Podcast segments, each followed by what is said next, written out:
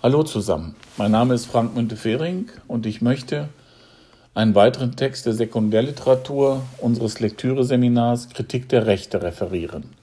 Es handelt sich um den Artikel Die Paradoxien der Rechte von Wendy Brown. Zunächst möchte ich Ihnen die Autorin vorstellen, dann die wesentlichen Thesen und Konklusionen des Artikels präsentieren und schließlich mit einigen wenigen eigenen Bemerkungen versuchen, einen Zusammenhang mit zu Christoph Menke herzustellen. Die Amerikanerin Wendy Brown hat Politikwissenschaft und Ökonomie studiert und wurde an der Princeton University promoviert.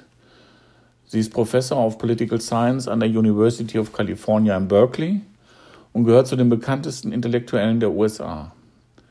Ihre Werke sind in 20 Sprachen übersetzt. Eines ihrer bekanntesten ist Die schleichende Revolution, wie der Neoliberalismus die Demokratie zerstört. Mehrfach hat Professor Brown in Deutschland Vorträge und Vorlesungen gehalten. Der Text, den ich hier vorstelle, ist 2002 unter dem Titel Suffering the Paradoxes of Rights erschienen. In Deutsch wurde er in dem Sammelband Die Revolution der Menschenrechte, herausgegeben von Christoph Menke und Francesca Raimondi, erstmals 2011 im Surkamp Verlag veröffentlicht. In der deutschen Übersetzung trägt er, wie schon gesagt, den Titel Die Paradoxien der Rechte ertragen. Wendy Brown stellt zunächst am Anfang des Aufsatzes die Aufgabenstellung vor. Sie will einige der verzwickten Probleme darlegen, die sich aus Rechten ergeben, welche die Ungleichheit und Unterordnung von Frauen in liberalen, rechtsstaatlichen Ordnungen zum Ausdruck bringen und ihnen Abhilfe schaffen sollen. Ihr Aufsatz sei auch eine Antwort auf die Frage der American Philosophical Association, welche bei einer Tagung gestellt wurde. Welchen Wert hat die Sprache der Rechte für Frauen? Benny Brown gibt dieser Fragestellung noch eine Erweiterung. Wenn sich der Kampf gegen männliche Vorherrschaft, Homophobie und Rassismus zu guten Teilen unumkehrbar in das Feld von rechtlichen Ansprüchen verlagert hat, welche Gefahren und Möglichkeiten sind damit verbunden? Brown nimmt eine These der Literaturwissenschaftlerin Gayatri Spivak auf wonach der Liberalismus das ist, Zitat, was wir nicht wollen, verborgene Grausamkeiten und Herrschaftsverhältnisse. Zitat Ende. Nach Patricia Williams und Drusilla Cornell erzwinge der liberale Rechtsdiskurs einen Kompromiss zwischen Freiheit und Gleichheit. Wendy Brown setzt hinzu, dass angesichts der prekären und schwierigen Bedingungen, unter denen Frauen in einer Welt leben, die auf unablässige Konstruktion und Ausbeutung von sexueller Differenz als Unterordnung beruht, Rechte als das erscheinen, was man nicht haben will. Zwar sind im letzten Jahrhundert vielfältige Rechte für Frauen geschaffen worden und diese Rechte verringern die Mächte der Unterordnung, aber sie schaffen sie nicht ab. Sie mildern die Unterordnung und verletzen in einer, Zitat, maskulinistischen, gesellschaftlichen, politischen und ökonomischen Ordnung, Zitat Ende, aber sie überwinden weder diese Ordnung noch die Mechanismen ihrer Reproduktion. Rechte beseitigen nicht die männliche Vorherrschaft. Je deutlicher Rechte als Rechte für Frauen bestimmt werden, desto wahrscheinlicher ist es, dass sie eine Definition von Frauen festschreiben, die auf Unterwerfung beruht.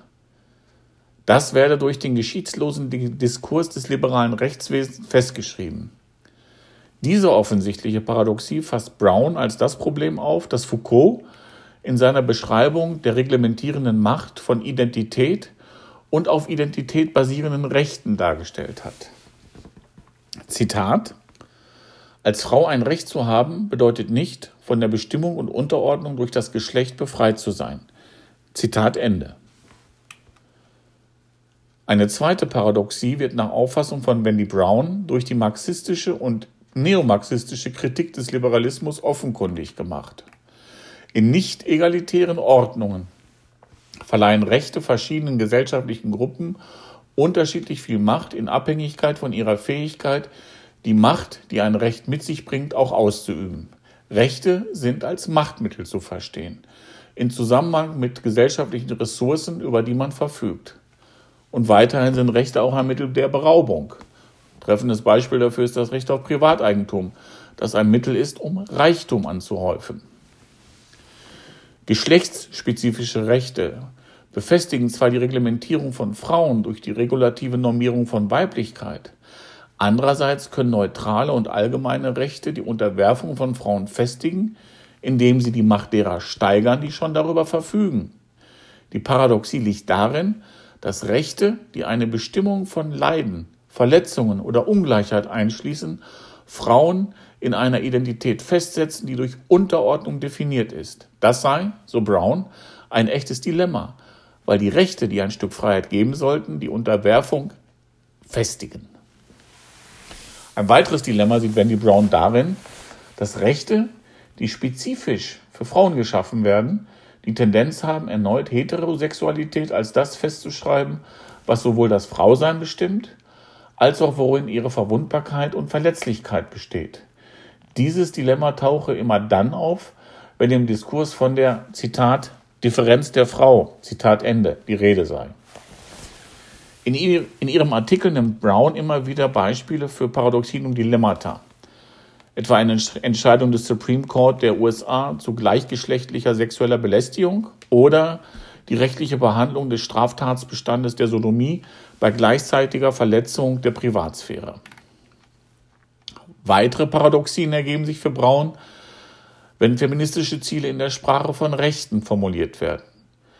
Dies betreffe einmal das Problem der zusammengesetzten Produktion von Subjekten, das besonders von Kimberley Crenshaw unter dem Titel Intersektionalität der Erfahrungen schwarzer Frauen mit rassischer und geschlechtlicher Subjektion spricht. Eine weitere Paradoxie sei von Janet Halley behandelt worden. Sie habe aufgezeigt, dass die Begriffe Handlung und Identität vermischt werden. Das spiele gerade beim Verfechten von Schwulenrechten und dem Kampf für die Abschaffung der Sodomieverbote in den USA eine Rolle. Aus dieser Diskussion zieht Brown eine wichtige Erkenntnis.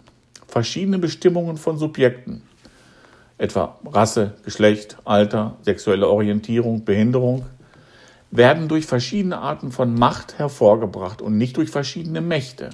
Das bedeutet, dass geschlechtliche Subjekte, Klassensubjekte, nationale, rassische oder sexuelle Subjekte durch verschiedene Geschichten, verschiedene Mechanismen und Orte der Macht, durch verschiedene diskursive Formationen und Regulationsschemata hervorgebracht werden. Deshalb sind nach Browns Auffassung Theorien, Theorien, die die Funktionsweisen gesellschaftlicher Klassen artikulieren oder beschreiben, wie Rasse gemacht oder Geschlecht reproduziert wird, ungeeignet, die Mechanismen von Sexualität als Form gesellschaftlicher Macht zu entschlüsseln. Weiterhin sei es unmöglich, die Rasse aus dem Geschlecht herauszulesen oder das Geschlecht aus der Sexualität. Ebenfalls sei es nicht möglich, sagt Brown, die Theorie eines gesellschaftlich stigmatisierten Rechtssubjektes zu entwerfen, das nicht einfach und monolithisch ist. Nicht nur im Recht, sondern in der Anwendung vor Gericht und in der öffentlichen Ordnung, erscheinen Frauen entweder als Frauen, die nicht weiter differenziert werden, oder als wirtschaftlich Benachteiligte oder als Lesben oder als rassisch stigmatisiert, aber niemals als komplexe, zusammengesetzte und innerlich vielfältige Subjekte, die Frauen sind. Genau das hemme innerhalb des Rechtsdiskurses die Entwicklung eines politisch nuancierten und gesellschaftlich vielseitigen und offenen Projektes, das der Feminismus seit Jahrzehnten anstrebe. Wendy Brown hält am Ende ihres Aufsatzes keine endgültige Antwort parat auf die Frage nach dem Wert, den die Sprache der Menschenrechte für Frauen hat. Das Thema bleibt paradox. Rechte sichern die Geltung von Frauen als Individuen, verschleiern aber zugleich die tückischen Wege, auf denen diese Geltung erlangt und reglementiert wird. Diese Wege spezifisch und konkret zu machen, um die Unterordnung von Frauen sichtbar zu machen und ihr Abhilfe zu schaffen, führe aber auch dazu, dass durch diese Bestimmtheit die Unterordnung befestigt werde. Denn genau das sei das Ziel des liberalen, das politische Ziel des liberalen Diskurses. Dieser Diskurs verspricht, dem Leiden der Frauen Abhilfe zu schaffen, tut es aber nur, indem er Frauen in einzelne Bestandteile aufsplittert. Und diese Aufsplitterung füge einem Leben, das durch die Verflechtung der Mächte von Rasse, Klasse, Sexualität und Gender schon verletzt wird, weitere Verletzungen hinzu. Weiterhin, sagt Brown, gilt es zu beachten, dass der Kampf der Frauen um Rechte im Kontext eines spezifischen maskulinisierten Rechtsdiskurses stattfindet. Dieser Diskurs setzt ein ontologisch autonomes, sich selbst genügendes und unbelastetes Subjekt voraus. Frauen, fordert Brown, benötigen Zugang zur Existenz dieses fiktionalen Subjektes, werden aber durch die geschlechtlich kodierten Begriffe des Liberalismus ausgeschlossen.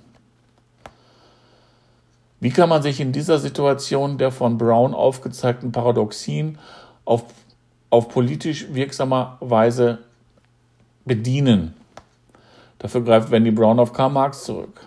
Der setzte ihn zur Judenfrage bei der Sprache an, in der sich die Fatalität der Paradoxie mitteilt. Diese Sprache finde in der Zeitlichkeit einer progressiven Geschichtsschreibung statt. Diese Sprache gebraucht Marx bei der Einschätzung von Rechten von politischer Emanzipation, die er als großen Fortschritt charakterisiert. Das sei aber nicht der letzte Fortschritt der Menschheit. Die Paradoxie, so folgert Brown, könnte ein größeres Potenzial bergen für die gesellschaftliche Entwicklung. Aber wie? Wie mag die Aufmerksamkeit auf die Paradoxie den Frauen dabei helfen, einen politischen Kampf um Rechte zu formulieren, indem diese weder als Hilfsmittel noch als Ziele an sich begriffen werden? Wie können die paradoxalen Bestandteile des Kampfes um Rechte in einem emanzipatorischen Zusammenhang das Feld einer Gerechtigkeit artikulieren? Diese Fragen bleiben zum Schluss unbeantwortet. Zum Abschluss möchte ich noch einige Anmerkungen machen. Wie Wendy Brown ist Christoph Menke in der kritischen Theorie beheimatet. Wie Brown sieht er bei den Rechten Widersprüche, für die der Liberalismus eine große Verantwortung trage, um die bestehenden gesellschaftlichen und damit politischen Verhältnisse zu festigen. Wie Brown sieht Menke den Liberalismus als einen Gegner an, von dem es sich zu distanzieren gelte, wie Menke selbst formuliert. Und beide bringt Karl Marx in den Rechtsdiskurs. Ob das notwendig oder förderlich ist, vermag ich nicht zu bewerten. Ich bedanke mich für Ihre Aufmerksamkeit.